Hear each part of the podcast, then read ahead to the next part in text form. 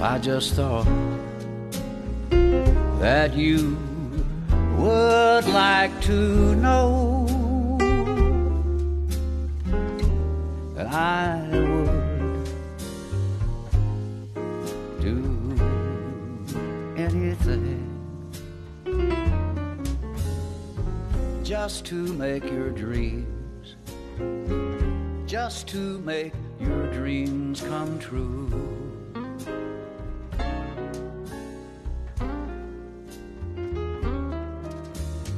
Well, I just thought Hello，大家好，欢迎来到来都来了，我是主播丸子。 Hello，大家好，我是米蔻。今天呢，我们要给大家讲几个故事。呃，在故事开始之前，我要呃先跟大家说一个事儿，就是之前呃我们有一位非常热心的听众，这个听众应该是从第一期就跟着我们一直听到了，反正我们一共也就就三三期期啊今天第四 跟到了期第三期，然后每一期都在底下呃非常热心的给我们留言，并且给我们提出了很多宝贵的意见跟建议。然后其中有一个就说到，我们每次笑起来好像都会吓到听众。那之前我们先跟之前被吓到的听众说一声不好意思，然后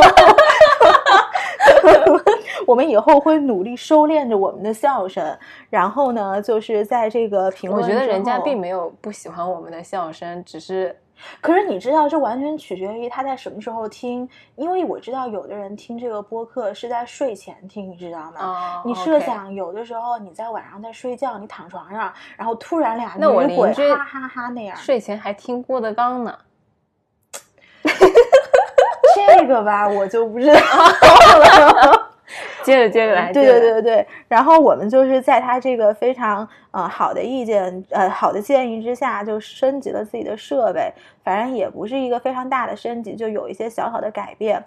对，嗯尼寇那天特别认真，就是他看到这位朋友的留言之后，就立马跟我说，我们得把这个设备升级，然后就开始去研究买话筒啊什么的。所以现在我已经带上了尼寇同学买的小话筒。对的，然后也非常鼓励呃各位听众，如果有任何的想法，或者是对我们有任何的建议，完全都可以嗯、呃在底下跟我们说，然后也能够帮助我们更好的进步，并且我们非常 open 的，我们从来不 judge 任何人的建议， 如果你有任何想说的事情，都可以跟我们说没，我们错是非常没错 open 的主播，好是这样的，的，我们从善如流。从善如流，从善如流。嗯然后今天我们想跟大家讲几个故事，本来呢是想定另外一个主题的，但是当我来到尼寇家，我们先 catch up 聊了一点自己最近的事情呢，我们就越聊越欢，结果聊到最后就说，哎，那我们不如这期主题就讲这个事儿吧，换一个主题，对，我们对就换一个主题，我们想讲讲我们这些年遇到的网友朋友们。对，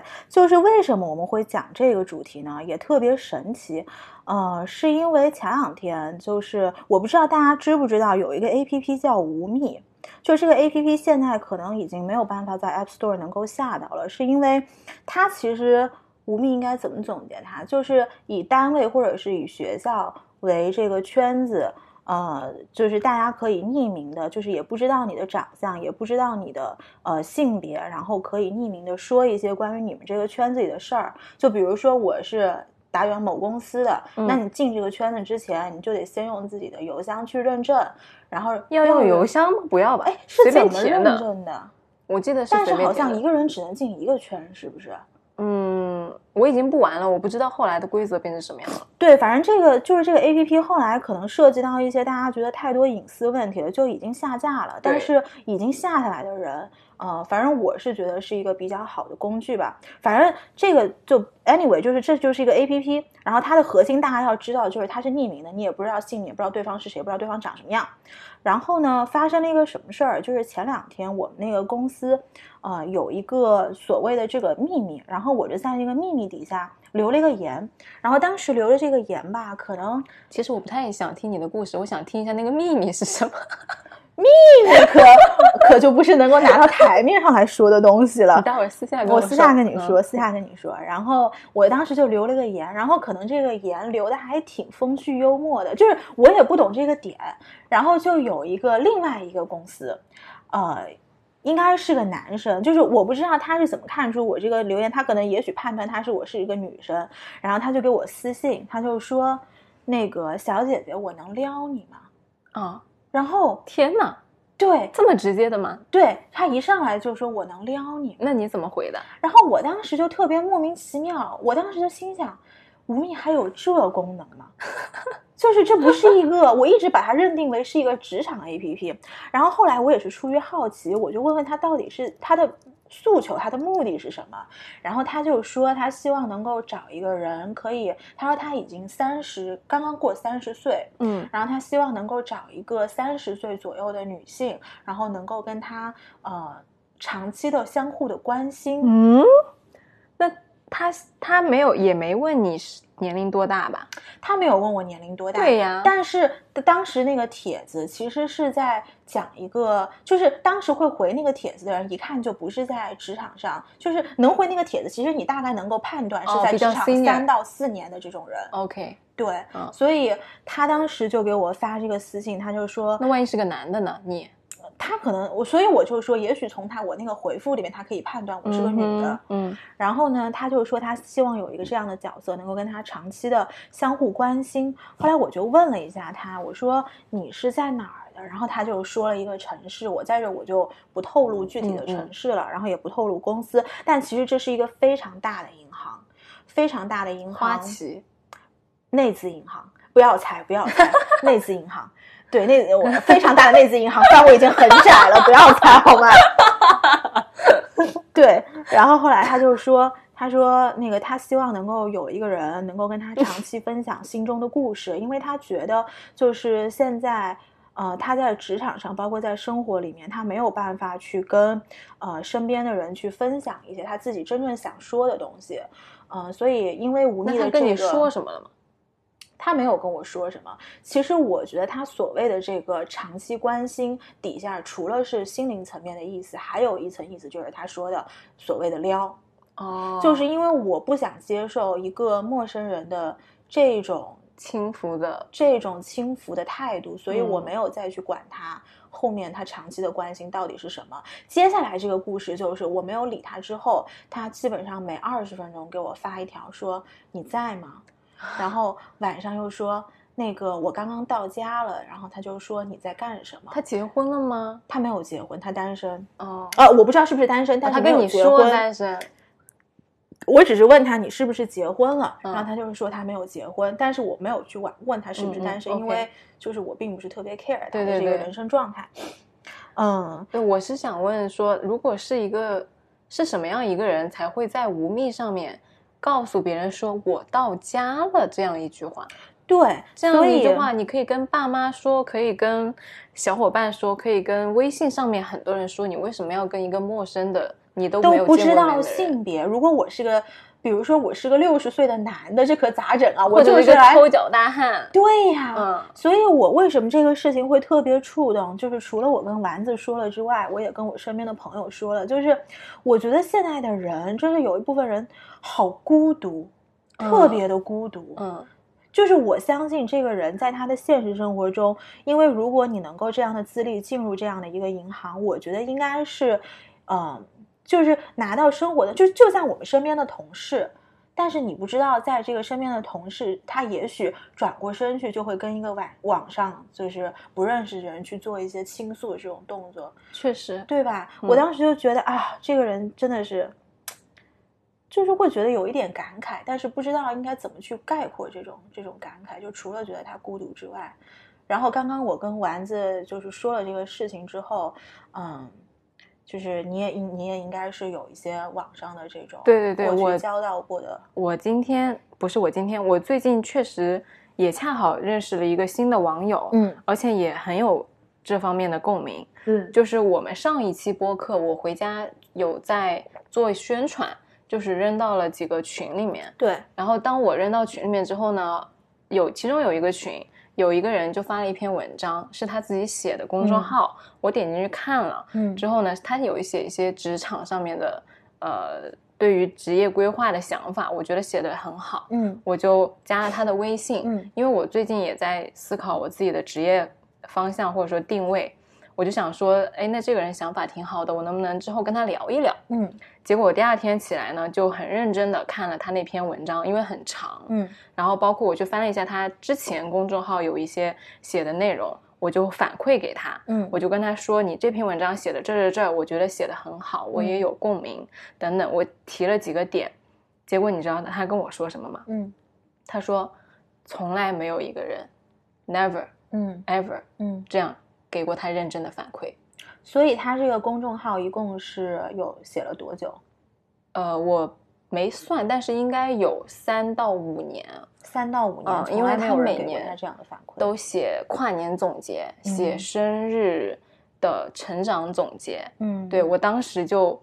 他说他很惊讶，嗯但是他说完这句话的时候，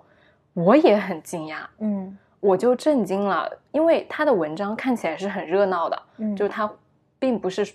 说没有朋友，嗯相反他的文章里面有很多他去各个国家去玩，嗯，然后他职场的贵人，他嗯身边的朋友等等，我觉得他很热闹。嗯，但是同时，他跟我说这句话的时候，somehow 我就感觉到了他的孤独。哎，你这让我想起来一个，就是，呃，是有一句话怎么说的？就是在人群中你感到你的孤独，就是有有一有一些时间，可能我出去的一些社交活动吧，比如说像 KTV 啊，像可能朋友过生日啊，或者是朋友的朋友啊这种。呃，也是你说的这种非常热闹的场合，可能大家都很嗨，一起在那儿庆祝或者怎么样。但是我经常会有一瞬间就觉得，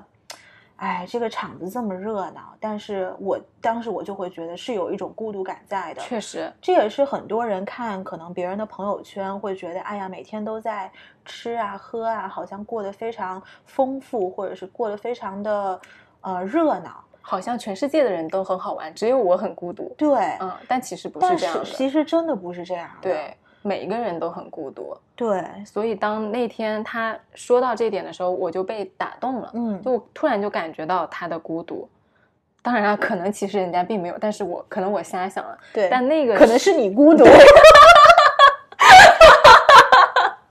对，然后，但是那个时候我就突然感觉到了他的真诚，嗯 我就也突然很有想要倾诉的情绪，嗯我就跟他说了一件我去年很难过的事情，嗯嗯，就是一直放在我心底里很难向朋友提起的事情。嗯很神奇的就是，我说完之后呢，我突然就很轻松，嗯，就感觉好像这件事情也没什么大不了的，嗯，就突然就放下来的那种感觉。就是这个事情你也没有跟任何人提起过，还是说你只是跟特定的朋友提起？可能只有一两个人知道，嗯，嗯，就很难说吧，而且会，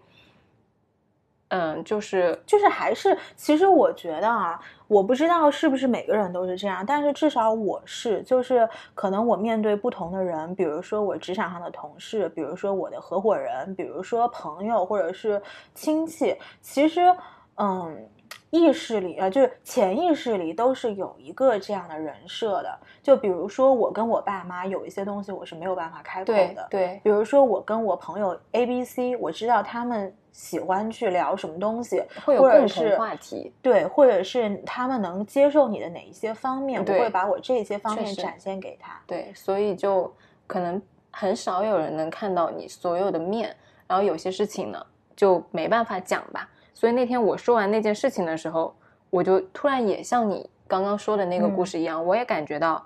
每一个人都很孤独，或者是说每一个人有他孤独的一面，嗯，对吧？就是我觉得就像有一的有的人说，他晚上是一个人，白天是一个人，就是白天你都在自己的工作岗位，或者是你在学校里面扮演你的社会角色，然后到了晚上，当你独处的时候，夜深人静的时候，其实你真正才会来内观你的情绪里面的很多东西，而你情绪里面的很多东西，有一些可能是你不太能够接受的，那么你就会把为了就是怎么说呢？为了卸下这个你不能接受的这个担子吧，你就会把这个方面展现给你觉得安全的人。或者说其实素未谋面的人，网上的人，对，这其实也是安全的对定义嘛。对就有一些可能是你朋友让你觉得你跟他说啥都行，你知道这个人的接受度特别广，并且呃怎么说道德标准没有这么高，不会去或者是 judge 你不会去 judge 你。对。对然后有一些安全的，就是网上你素未谋面，你跟他没有任何对利益牵扯的人。但是其实想说这个故事是，并不是想说，呃，大家都很孤独，传达一个很丧的观点。嗯相反，是我这个故事让我觉得很温暖。嗯因为我觉得我们首先要认识到，孤独其实就是生活的常态。对，在这种情形下呢，就人和人之间有过的，或者说正在发生的真诚的交往、真挚的感情，才是嗯更加难得和珍贵，应该嗯被珍惜的。对，而且我觉得其实形式不是特别重要的，呃，我觉得我刚刚讲的那个例子，其实我们的例子都是跟网上的素未谋面的人去做一些呃情感上的，就不能说是情感，就是情感上的沟通吧。嗯但是我们两个那那两个例子的差距在于，我的那个态度特别轻浮，就是他首先首先的目的，他不是为了倾诉，或者是说他倾诉的同时，他带着一些别的，就是他还是期待你去呃激起他某一类情感上的起伏，所以他才会一上来就问我要撩你，你愿意吗？才会有这种话。但是你的那个更倾向于是一种真挚的情感的表达，嗯，我觉得凡是真挚情感的表达，其实你不用去给它设一种特定的呃，就是限制，就是我必须要是以什么形式来呃做出的这种情感的沟通，嗯，对吧？嗯嗯，我突然觉得我们这个气氛有点像深夜电台。对。 其实我跟丸子今天聊这一期之前，就是对于这个议题是有一些呃顾犹豫虑的对，对是有一些犹豫的，因为呃，我知道我们的听众，呃，首先就大家都是在不同的社会角色，然后包括年龄层，就是不知道对于这个事情的 take away 会是什么样的嗯，啊、就对其实一直都希望给大家传递一个比较正面、阳光、积极的，但是去概是念是建立在真实的基础上，对就是对我们也不想给大家一个好像海市蜃楼，说这个世界都哎是、对，就像朋友圈一吧样，哎，我们每对天吃喝玩乐，我们很积极，我们对成长，对对对但。其实都会有，哎呀，说到底，网上真的是各种各样、什么样的人都有。那我跟大家讲个好玩 的吧，就不要不要说好像我们整的跟深夜电台似的，来讲个开心点的，讲个让大家开心开心的啊。嗯，就是我想想这个事情是什么时候，大概就是在疫情期间，呃，二月初的时候吧。然后也是这这么一个男的，然后这个男的是什么渠道，大家不需要去什么叫这样一个男？ 就是某 A 男 A，呃，那我要怎么说？你说，你就说，是男男人 A。好，我们就我们就暂且叫他男人 A 啊。然后这， 然后这个男人 A 呢，请问这个故事里面有男人 B 吗？ 啊，没有男人 B，就是男，我就我就 just in case，待会儿你有男人 B，我们就可以说是男人 B，你知道吗？但是你也可以说是女人 A，好 吧？然后就是这个男人 A 呢，就是通过某一些，反正就算是朋友的朋友吧，然后跟我认识，嗯，一天。算一天吧，反正至少是聊，就集中聊天聊了一天。然后他说他自己是一个创业者，然后呢，在这个在这个疫情期间，他们是全家在就是 San Francisco 在那个硅谷那边，呃，因为他外婆可能生病了，然后全家过去治病什么的，反正这个都不重要。然后呢，有一天晚上，就我们有一阵子就没聊天了，然后有一天晚上，他突然就中国时间的晚上，他突然问我说，呃，我们能不能打个电话，能不能通个电话？然后我就说现在嘛，因为当时是大概呃是旧金山时间应该是在凌晨的两三点钟了。然后我说你不睡觉吗？他没有任何铺垫，突然给你来一句，他我就们没有能任打何电话铺垫，他就说我可以打电话嘛。 OK 然后我就觉得是不是有事要跟我说？嗯但是以我当时的状态，我就觉得我们也没有熟到嗯嗯可以去分享你人生的这种，去分享你日常点滴的这种。我想他可能是有什么烦恼，反正我就把这个电话就接起来了。嗯然后他就开始跟我说，他说，呃，他知道我们俩认识的并不是特别深入，然后他意思里首先想给我介绍一下他自己，然后呢，他的这个介绍特别奇葩。首先我跟大家说，这个电话打了将近两个小时，两个小时，对，然后基从本几点上。打到几点？中国时间中国时间差不多是八点到十点，我不知道旧金山时间可能是 OK 三点到五点吧 OK 大概之类的，或者是两点一点到三点，我不知道现在冬令时下冬令时对，可能一点到三点，这位朋友 A 没有睡觉晚上，对 A 他完全没有睡觉，然后他前一个小时就开始跟我说说他整个创业的这个历程，然后他就说了，他说首先那个他是一个富二代，他一上来就亮明身份说他是一个富二代，然后这个富二代呢，他做了很多事，然后这个首先这个事情是啊，首先先说他的人生轨迹，他从小呢不知道他家里非常有钱，然后呢，他爸爸一直是在河北那边呃工作。他小时候就问他妈妈说：“爸爸为什么要到河北去工作？”他妈妈就说：“因为你爸爸在上海找不到 工作。啊，”对，他是然后上海人是吗？上海人。然后呢，他说我一直不知道我们家是这么有钱的，直到有一天他们他去伦敦读书，呃，然后去伦敦读书之前，他爸妈给了他一笔钱，然后就说这个你到伦敦去买一套房子，啊，然后、对你到伦敦去买一套房子，他说我呃那个呃你你也要在伦敦生活这么多年，然后呢就送他去学校的过程中是全家，他还有一个姐姐是全家买了四张商务舱的那个机票送他到伦敦去的，他在那个时候才知道原来我家是这么有钱的。啊，他说他从小都过着非常节省的这种日子，然那后为什么突然一下子就这样暴富了呢？不是暴富啊，一直都很有钱，只是在他那个瞬间，他可能父母觉得他长大了，然后是就把可以告诉你，就把这个事情告诉他了。对，然后呢，告诉他之后，他在伦敦上了几年学，然后他身边的朋友，他据他说也都是这种类似的富二代，就比如说有那种什么每个月的零花钱有一千万进账。他真的说了这个数一千万，我当时还问他，我说这是怎么来的？就是一千万日元 嘛，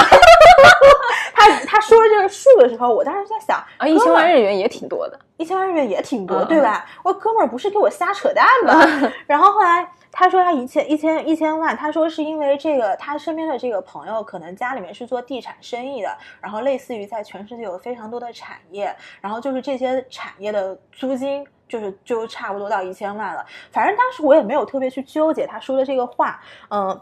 与此同时，我也想看看他的这个葫芦里到底在卖什么药。然后他在伦敦读完几年书之后呢，他就去 Facebook 工作了。哦，我是不是不应该说企业？他啊，没关系， 反正大家听到就在低调 Face- 就在 Facebook 湾区的 Facebook 工作了大概实习了两到三个月吧。然后在这两三个月期间呢，他就开了一辆三千美金的车，嗯是他淘淘来的，可能十五手还是十六手的车。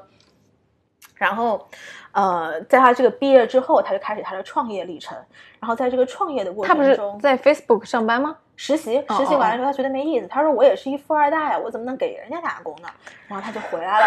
回来之后，首先他收购了一个呃收收购这个词说的有点大，就是家里花了可能几十万买了一个小小的国内的美妆品牌，然后现在来帮他做运营，同时他还有一间科技公司。所以他现在到底在中国还是在美国？啊他现在他是 base 在中国的，但是他这段时间去美国只是出帮他差了，帮他奶奶，他不是看病嘛，哦然后 OK 全家就在那儿陪他奶奶看病。这个他说故事也我们在湾区也是有房子的，他还特意说我们在湾区也是有房子的。然后我我就快点说啊，加快速，他就做了很多铺垫，然后呢就说他有个科技公司，然后这个科技公司还帮很多现在非常知名的企业做了这个供应链上的一些设计。然后呢，这个设计结束完了之后，他就说：“但是我虽然是一富二代，但是我特别节省。如果说他的谈话跟你整理成一篇文档，Ctrl F 富二代三个啊字，是不是能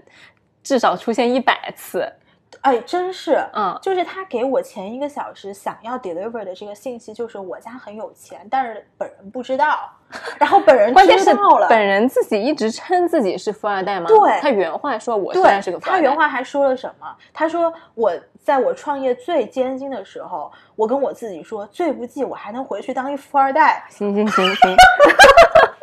您您富二 代，”对，那然那后你开头应该说这个富二代 A 啊、啊，富二代 A 啊，不是到到结尾大家就知道，并不是一富二代。然后呢，反正这个事儿可能大家听到这儿也觉得一头雾水啊。然后就是这个所谓的富二代经历了非常多的艰辛，然后就跟我说，他说我现在吧特别看不上湾区的这些人，因为他们有什么什么各类的毛病。然后呢，他说完这个之后，就开始在讲，他说我当时在 Facebook 实习的那段时间，我觉得现在的人都好势利呀、他说你知道，我觉得为什么我想亲近你吗？他说因为我觉得你不势利。我当时心里想，你怎么知哦道我你不怎么知势道利我不势利？对呀、你怎么知道我不势利？我当时认识你的时候，我也不知道你是一个所谓的富二代，也不知道你或者是你是什么样的一个身份嘛，因为他当时都没说，我就没把这个人当回事儿，你知道吧？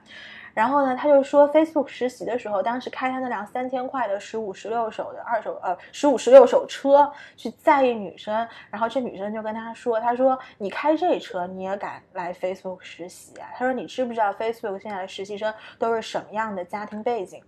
对他特意在他所有众多富二代的故事中把这个事儿拎出来给我说了，然后他后面又开始说他呃跟几个富二代，就是那个入账每个月一千万的富二代去呃叫什么日本旅游，嗯他们当时是四呃三个人旅游了八天， 然后嗯他说你猜猜一共花了多少钱？人均一共花了这八天人均一共花了多少钱？然后我说两万块，嗯，然后他说花了七千块。七千块，这七千块可是包括他们在日本所有的吃喝玩乐、衣食住行，八天，八天七千块，就是一天连一千块都不要。你这还包？但是我相信他是把什么机票什么都摊进去了，就是我不知道他是如何做到的。你住住日嗯他本说的那个住宿很贵的，对呀，你就是住胶囊应该都不止这个价钱。反正我没有去纠结他这些细节，然后我当时就越来越听这故事，我觉得这也太奇葩了吧！这是什么样的人？我已经意识里面有感觉到这人有点毛病，嗯但是我说不出他他到底有什么问题，我也不知道他的意图在哪儿。嗯然后他后面就开始说他整个创业的艰辛，然后就说他有一阵子得了抑郁症，哦，都不是抑郁症，是双向情感障碍。就我不嗯知道大家听众知不知道这个病啊？这个病是一种呃心理的疾病，它的这个发病的症状就是一会儿特别的抑郁，一会儿特别的亢奋。然后抑郁的时候就特别嗜睡，可能晚上七八点就得睡觉了。然后亢奋的时候呢，就是整夜整夜的都特别精神，然后第二天也不累。然后嗯对，这他种就病很说难受的，非常难受。嗯然后他就说，他当时在上海，就是徐汇区有一个非常著名的精神病医院——宛平南路八百 号。然后他当时就是说，他在那里面一直是治疗抑郁症，然后治治疗了很久，然后还去住院了。当时医生怕他有自杀倾向什么的。然后他这阵子到了湾区，后来我就突然 灵机一动，我脑子里就闪过一个画面：这哥们儿该不会是发病了吧？后来我就问他，我说。我说，所以你这次去湾区，你带药了吗？嗯后来他就说我没带，我没带，但我没事儿，我没带，我没带，但我没事儿，你相信我没不醉是，我没发醉，病我了还 能喝，后来。我我后来到那一瞬间，我就明白了，这过往这所有的事情，到他跟我前一个小时叙述的所有的事情，到底是为什么？就是我不知道他跟我说的这些事情里面哪些真哪些假，也非常难判断。我相信他是一个创业者，因为我当初也就是因为这个原因认识他的。但是我更愿意相信的，其实他就是一个，呃，怎么说，非常艰辛的，顶着巨大压顶着力的顶着巨大压力的一个普通创业者。嗯但是他所谓的那些富二代的，呃，就是怎么说呢，幻想吧，应该是他特别的渴望成功而嗯虚幻构思出来的一些事情，然后他选择了一个跟他。呃，实际生活中不会太有特别多交集，并且呃可能会听他说这个，可能会听他倾诉的这样的一个人，去把整个故事来讲给对方听。好难受啊！好听完难这个受故，事，就是与其是他讲给我听，其实他更加有点像是讲给他自己己。听，对，对好难受啊，对我呀、好压抑啊！听完这个故事，但其实我当晚在吃完这个故事是一个开心的故事吗？我当晚在听完他是宛平南路八百号出来的精神病人那一刻，我还是。我不能说开心吧，我还是有点小激动的。但是这个激动是为什么？是因为我有个很好的朋友，嗯然后住在那个徐汇滨江那一块儿，嗯，然后我经常路过他家，然后他就给我指，他就说：“你再闹，我就给你送到这宛平南路八百号。”所以我们就宛平南路八百号这个地儿，一直是我们经常挂在口头禅上的一个地儿。哦没想到我的现实生活中真真正遇到了，嗯，所以我当时马上就打电话给我朋友说：“我说，我的妈呀，我真的遇到一个宛平南路八百啊号出来的人。”好我压抑啊不知道为什么这个故事现在讲起来讲好像起有来很点压抑困有点难受。嗯但是我当晚是觉得，是因为宛平南路八百号这个点让我觉得，我靠，是有点那种感觉，嗯，amazing，也不是 amazing，就是原来这个是是这个这个地方原来是可以离我这么近的。嗯，它并不是一个遥不可及的，就是大家所谓精神病医院，好像就感觉一辈子跟你不会有什么交集的。但是就是我觉得人生真的很神奇，你通过各种各样的事情、各种各样的途径，或者是有一些他初衷并不是，就你不知道他是 where this is going，然后结果他就会会有这样的事情发生在你身经上。常会触碰到自己的知识盲区，哎，就是这个感觉，嗯，对就是的，哎，而且是竟然经还这样，知识盲区，而且是经历的盲区，嗯而且是对于很多事情认知的盲区。我觉得这是网友经常会给我们带来的东西，就对，是没错，因为可能同学或者说同事啊、朋亲嗯不会给你这种感觉，但是网友真的是突然从天上掉下一种经历的感觉。对，因为首先网友他对在你这边，他不要去建设他的人设，不要去建立他的对人设，他对于你的反馈也没有任何期待，你给他正反馈或者是不好的反馈，对于他来说也不会有特别大的伤害，可能就是想找个人倾诉就吧。是他就是想说，就是对需要一个对倾听者。这个这个这个故事 太压抑了，本来想压抑吗在你这就是给大家开心一点，那我来讲一个稍微治愈一点的。那你，讲治愈的， 我觉得我们这四个故事讲完，搞不好每一个都垮掉，就是越来越压抑，越来越。看看你的发挥，你说吧。哎，其实我当时真没觉得我这个故事是个压抑的故事，我只是觉得这是一个很猎奇的经历。嗯，嗯可能是因为我感受到了我自己的感受是比较压抑。我觉得是什么？是因为我们今天前两个故事，首先切入的是切入点是说，呃，现在大家都很孤独，或者是都需要一个匿名的倾听者。然后我讲这个故事的时候，你才会把那个感觉往那个上面带。嗯，有情绪了。有情绪，嗯对，但其实当晚，尤其是他跟我说这个富二代跟我说他所有的人生故事，我听完之后，主要嗯是那个故事前面太精彩了，对，但是我们并没这有是一个 get 变到。化，嗯对，是你们没有听到。哎对，anyways，你说你的吧，就是除了这以上几个网友之外呢，我有一个就是很久以前的网友，嗯就可能刚刚讲的都是最近的。我有一个是一五年的时候在网易云音乐上认识的网友，嗯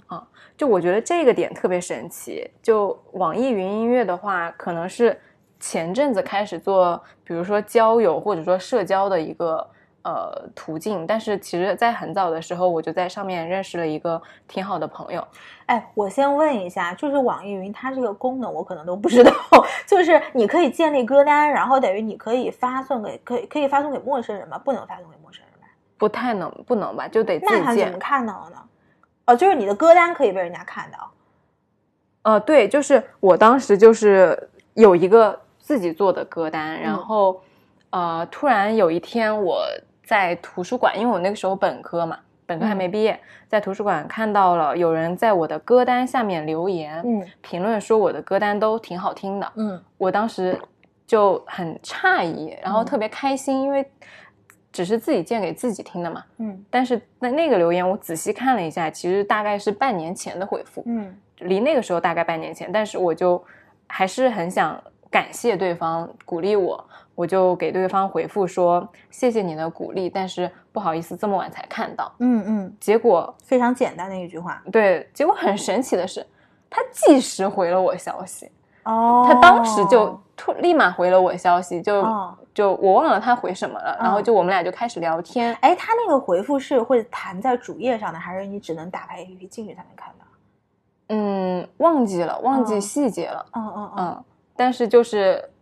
应该是后来我们就私信了，哦对，私信聊天就是会发一些当时自己喜欢的歌，嗯然后当时网易云有一个梗，就是说、如果有一天我进监狱了，一定要请你把我按照喜欢听的歌的风格分类，哦啊、就是在网易云音乐的社群里面听不同的歌的人是一个无法交流的人。嗯嗯嗯，但是如果说我们听的歌一样的话，哦会彼此认可。就是我喜欢 R&B 的，我就得跟喜欢 R&B 的在一啊起；对对对喜欢对对 rap 就跟 rap 在一对起。对对，我喜欢民谣的就跟民谣在一起，我们对井水不犯河水。对对对对嗯所以那个时候就经常发一些自己挺喜欢的歌，嗯然后可能聊了几天吧，就加了微信。嗯那个那个朋友呢，当时即使给我回微信的时候，我在图书馆，我记得很印象很深刻，就是他说他在去美国的路上，嗯他要去读研究生，嗯因为那个时候我也是本科最后一年级，马上也要去读研究生，相当于我们俩就同一级的。嗯呃，其实说实话，那个时候聊的挺投缘的，嗯有点暧昧，嗯就呃一直聊到他去美国读研究生，我也升学之后呢，呃，我后来就是没有再继续往下聊了，就是止于这个歌，嗯，没有更多的交集，因为也毕竟距离很远嘛。对，而且我那个时候在校园里面就遇到了我后来的嗯呃前男友，嗯呃，所以我就跟他说了，我说我最近谈恋爱了。嗯他后来就跟我说，嗯、好的，就嗯，那祝福你有一个温暖的冬天。哦，好感人啊这句话，对我当时就被戳到了，哦，嗯，就他说完这句话，我就印象也非常深刻。这一句哦话是他的原 话，哦，所以你记到了现在，现在都二零二零了，我是一个文字工作者 姐姐，我对文字就是有着天生的敏锐，好吗？哎好好好，我想跟大家说一下，就是每次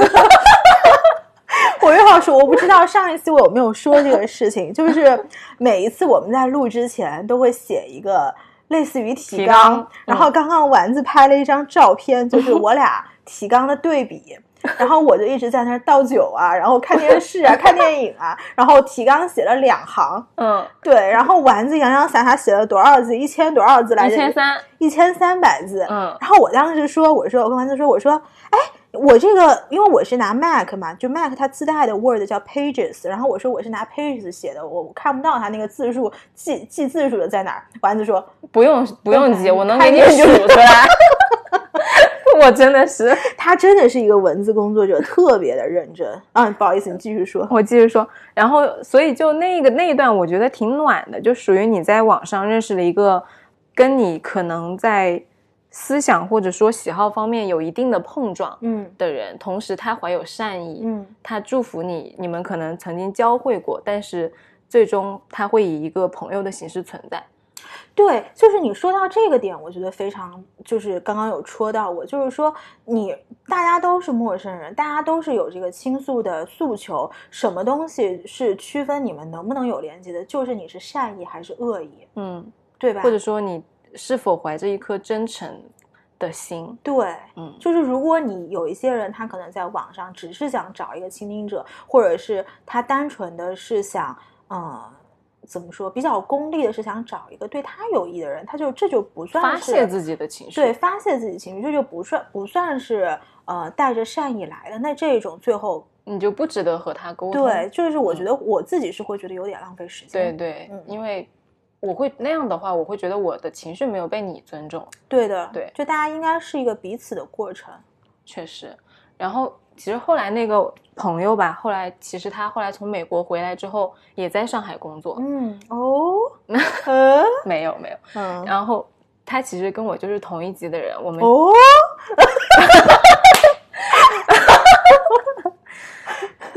就是他像我的一面镜子，哦我要打人了。 然后你请你这个故事从前面压，这个音频从前面压抑到现在，终于嗯好像有了一点点嗯起色。然后呢对？对对，没有没有，然后就是会你感说一觉个非不让常我的哦 的，非常的正面。嗯，这很个正故面事对一个从一个网友到现在大家相互鼓励，一直到现在的一个呃参照吧，就是你会看到这个人在成长，那么你会记得说，哎，我也要努力去跟上，我不能掉队我的同龄人。嗯嗯哎，说到这个，其实我特别想聊一个话题，就是我不知道大家对于所谓的去跟网友呃发泄情绪，或者是就是对网友这个事情本身，是不是有着呃不一样的看法？因为我是比丸子要大了几岁嘛，就是我知道我的同龄人，呃，可能我代表的就是三十岁左右的这种，可能我身边有一些人已经 成家了，然后已经有自己的家庭了。嗯然后我如果去跟他们说，我说，哎，其实我有很多网友，我平时会跟他们去做一些情感上的交流，他们会觉得我靠，就是有一些人会觉得你是不是特别 loser。但是像你，因为我身边也有一些可能二十四五岁的朋友，但是我觉得二十四五岁的人可能对于这种事情的看法就会相对来说更加 open 一些。我嗯不知道，就是作为一个二十四五岁的人，你有没有感觉到这种差异？嗯，我觉得看人，可能有一些我们身边的同龄人也并不是非常的喜欢在网上交朋友，嗯或者说他们会觉得说在网上交朋友的人是超出他们的认知范围的。我知道了，是因为你在现实生活中没有朋友，所以你才去。有的人真是这样想的，是因为你在现实生活中交不到朋友了，你这人就是特别失败，所以你才到网上去找人。但是不排除可能确实有这样的人，对吧？对，但是可能像你我都是听播客呀，或者说会有那种粉丝群，甚至是嗯原创群、创作群。但是在这种群里面，其实你可以找到很多的正能量。对，就比如说，我最近和 另外两个姑娘嗯成立了一个三人的成长小组，那个群的名字就叫呃三个表情，因为我们分别是一个月亮、一个橘子和一个熊，嗯，然后我们就叫你是哪个？啊你是熊吗？ 我是橘子， 没有认真的看我微信名，好，不好意思，真的是塑料。 快点快点继续讲。就是我们会在我们三个人凑在一起，是因为我们在大群里面分享的时候，会发现我们仨好像分享的东西非常的重叠。嗯就他们俩分享的东西我看过，我分享的东西他们俩看过，嗯所以我们俩就凑成了一个三人成长小组。现在约定是每周都会复盘自己这一周的学习内容。嗯，就非常包括的一些正面情绪上的一些自己需要面对的东西。那你们会跟彼此倾诉，就是不会，我们其实比较偏向于职场和成长，啊，就是学习到的干货和最近呃 get 到的技能吧。嗯啊，其实我不知道，我就是我认识的有一些人就对“网友”这个词特别的呃抵触，有偏见，有偏见。嗯其实你想想，现在的网友不就是以前的笔友啊？我不知道你在你小的时候有没有过哦笔友，就是大家彼此会寄信的那种，就是写写信，然后那个时候可能有有别人。有你让男我有男有女，然后就是他寄来信，你去嗯学校门口拿，你还特别期待。不知天道哪而我且没会有买那种很漂亮。我难道这是时代的 时代的差距吗？我没有，我九零后表示没有，我也是边缘的，好吧，不要这个样子。 然后呢，就是我们所以你那个有时候吗有， 嗯，然后大概是在我初中吧，初初中初一初二这样子，小学到初中的这段时间，哦，那个你可能还真没 有，是那段时间流行起来的东西。嗯我哦没有，就是大家会买那种很漂亮的信纸，然后就是你会呃。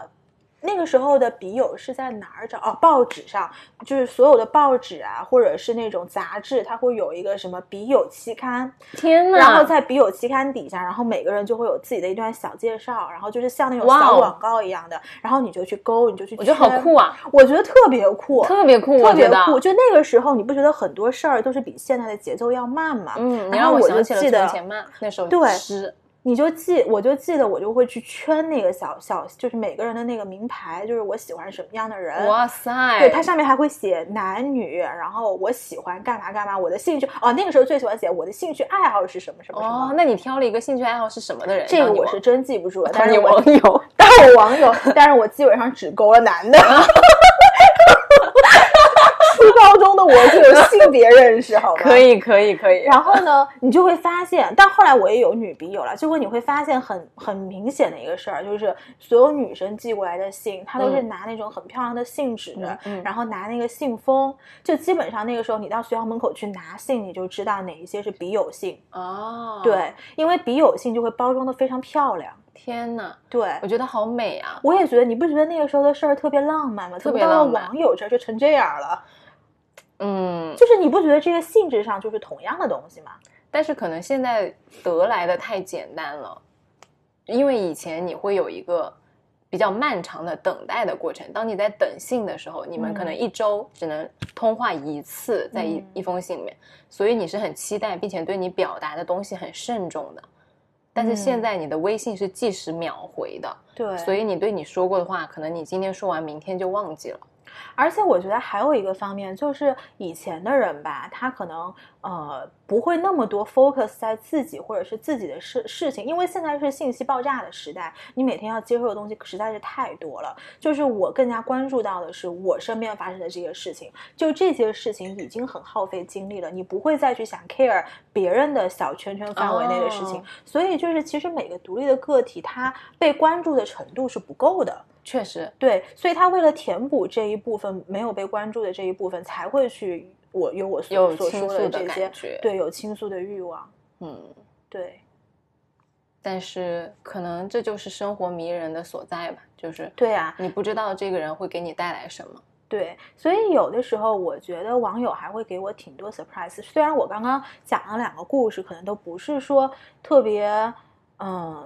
就是不是像你的来的这么温暖，或者就我我讲可能两个比较奇葩的故事 吧，但是其实猎也奇啊，对也有也有那些就是真的让人觉得非常温暖的人，对，我也遇到过这样的人，但是呃，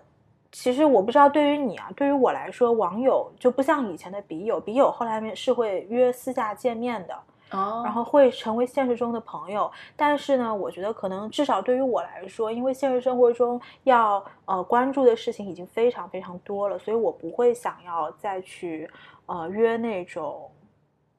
怎么说网友呢见面，不能说所，我不能一一一棒子打死，说我从以后不会跟网友见面。就是说，除非你是真的特别，就是两个人特别有 connection，但是其实我现在没有碰到过。就是从你的角度上来说，你会更加 focus 在你自己的生活里面，而不太愿意从网上，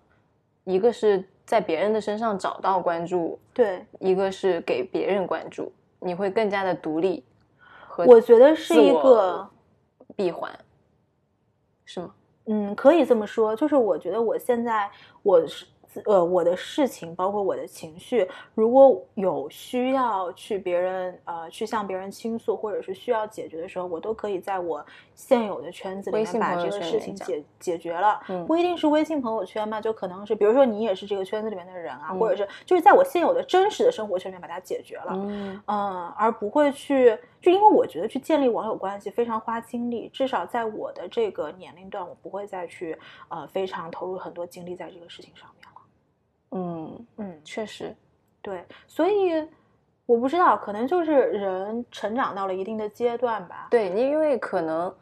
像我刚刚说的，一五年的那个网易云音乐的嗯朋友，如果说现在你再让我碰到这样一个人，我可能不会再那么认真的跟你聊天，这么耐心的去回对复每一条留言，对，因为我在知乎上面写过答案，嗯写过一个影评，我今天早上还翻了，又有一个人给我留言了。嗯，就人家会在里面写很多，说我的我的写的东西有让他们有共情，让他们唤起了他们以前曾经的记忆。嗯我以前会一条一条的回，嗯，然后后我最近半年的可能都没有回，嗯就是随着可能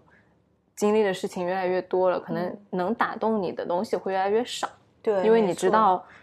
呃，这些事情你都经历过，其实大家都是这么过来的，对。嗯对，所以其实你刚刚跟我讲那个故事的时候，我我虽然没说，但是我心里就想，如果换做我的话，半年前别人给我回复的这样的一条东西，我可能不会再去回对他了。对，对可能那个时候比较年轻吧，对一方面是比较年轻，第二个当时还在学校里面，就是没有这么多需要关注的事情嘛。而且嗯现在你想，你又是各种播客，然后各种很的忙群，各种的兴趣，其嗯实真的是无暇顾及有一点。但正是因为这样，所以如果现在还能碰到和自己很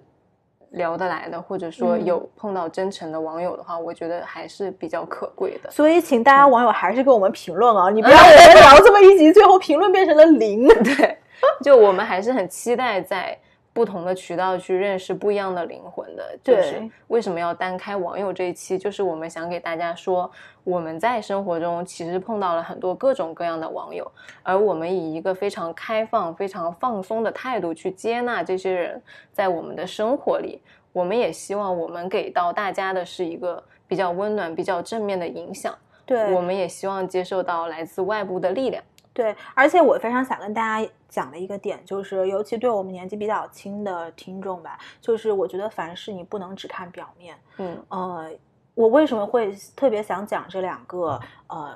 看听上去都非常孤独的网友，就是每一个人他都有孤独的一面。就你不要觉得可能夜深人静的时候，是不是只有我这么失败，只嗯有我嗯身边是没有人的？你看对看别人都过得多好，嗯不管是从朋友圈中的反应，还是说别人聊天中的内容，你可能都觉得别人永远比你好，但嗯实际上你真的不知道的。你像我刚刚讲的那两个故事，可能这两个人转头就去跟别人说：“哎，你看我还是一个硅谷创业的人，嗯或者是哎，你看我还是一个挺这光么鲜的嗯这么国有大银行的一个对怎么怎么怎么样的人。”对对，就是表面上都是光鲜亮丽的，所以大家不要对自己太苛刻。接纳自己的孤独。对，接纳自己的孤独，就是嗯我也经常很孤独，好吗？不然三更半夜我听人家打两个小时电话， 这个这个故事难道不应该反映了我的孤独吗？ 我有我的孤独我。从八点到十点听一个沈，呃，不能叫从一个宛平南 路八八百号出来的人打两个小时电话，哎呦，真的是，真的是，那今天大家给大家讲故事就讲到这儿，对，欢迎大家给我们留言。言。对，欢迎大家留言。然后我不知道大家喜不喜欢我们，就是听我们讲这种呃真实，但是不是那么嘻嘻哈哈的这种故事。反正任何呃任何的评论，我们都是非常欢迎的。还是呃，as always，如果大家有想要聊的东西，都可以跟我们说。然后想要上我们播客的，也也可以给跟我我们们留言，留或者言是有什么样的故事，都可以私信我们。好，谢谢大呃家，谢谢大家，今天就这样喽，拜拜 I just thought that you